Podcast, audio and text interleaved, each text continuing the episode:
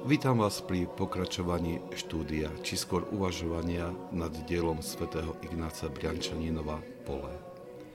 Tento manuál na osvojenie umenia duchovného života je podaný jednoduchou a priateľnou formou, pričom nestráca nič z radikálnosti učenia svätých Otcov. Svetý Ignác Briančaninov hovorí, Pán toto ilustroval podobenstvom o mýtnikovi a farizeovi, ktorí sa spolu modlili v chráme. Farizej, pozerajúc na seba, nevidí žiaden dôvod na pokánie. Necíti ľútosť v srdci, práve naopak. Poukazuje na veci, ktoré ho tešia, potľapkáva seba samého po pleci, poukazuje na svoj pôst almužný, ale míňa tie isté veci, ktoré vidí alebo hľadá v druhých. Hovorím hľada, pretože toto pokušenie má veľmi veľké oči. Vidí také hriechy blížnych, ktoré v skutočnosti nie stvujú. Hriechy, ktoré vymýšľa pre seba, vedený zlým.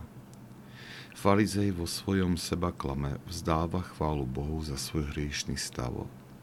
Jeho pícha sa skrýva pod maskou vďačnosti Bohu. Pri povrchnom pozretí na zákon sa môže zdať pravým nasledovníkom zákona mužom, ktorý sa páči Bohu. Zabudol, že Božie prikázania sú rozsiahlejšie a že pred Bohom ani nebesa nie sú čisté. Boh netúži po obetách ani clopaloch, keď ich nesprevádza zlomené a pokorné srdce.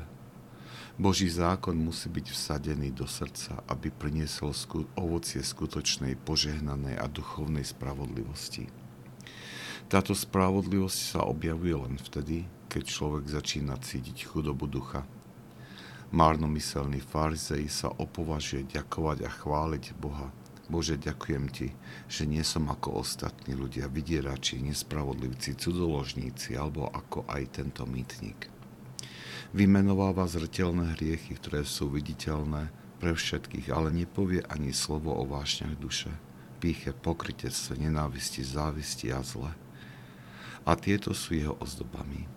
Zatemňujú a zabíjajú dušu, robia ju neschopnou pokánia, ničia lásku k blížnemu a dávajú zrod pokušeniu, chladnej pýchy a nenávisti. Márnomyselný farizej sa opovažuje ďakuje, ďakovať Bohu za svoje dobré skutky, ale Boh sa od neho odvracia a vyslovuje nad ním hrozné odsúdenie. Lebo každý, kto sa povyšuje, bude ponížený a kto sa ponižuje, bude povýšený. Svetý Ignác Briančaninov pokračuje v učení o duchovnej chorobe, ktorá infikuje človeka, ktorý nemá pokorné zmýšľanie venuje tomu skutočne veľký priestor, pretože je veľmi ťažké v sebe spozorovať túto infekciu a je rovnako ťažké voči nej bojovať, zvlášť keď si človek neustále musí pripomínať tých pár dobrých skutkov, ktoré vníma ako niečo vynimočné. Neraz sa stretávame s ľuďmi, ktorí si myslia, že si môžu kúpiť nebo alebo spásu. Štedro podporujú mnohé dobré diela, ale zanedbávajú pestovanie pravého duchovného života. Nadobudajú presvedčenie, že si zasluhujú nebo a tým ho aj strácajú. Ak sa vám tento podcast páčil, prosím, odporúčajte ho tým, ktorým môže duchovne poslúžiť.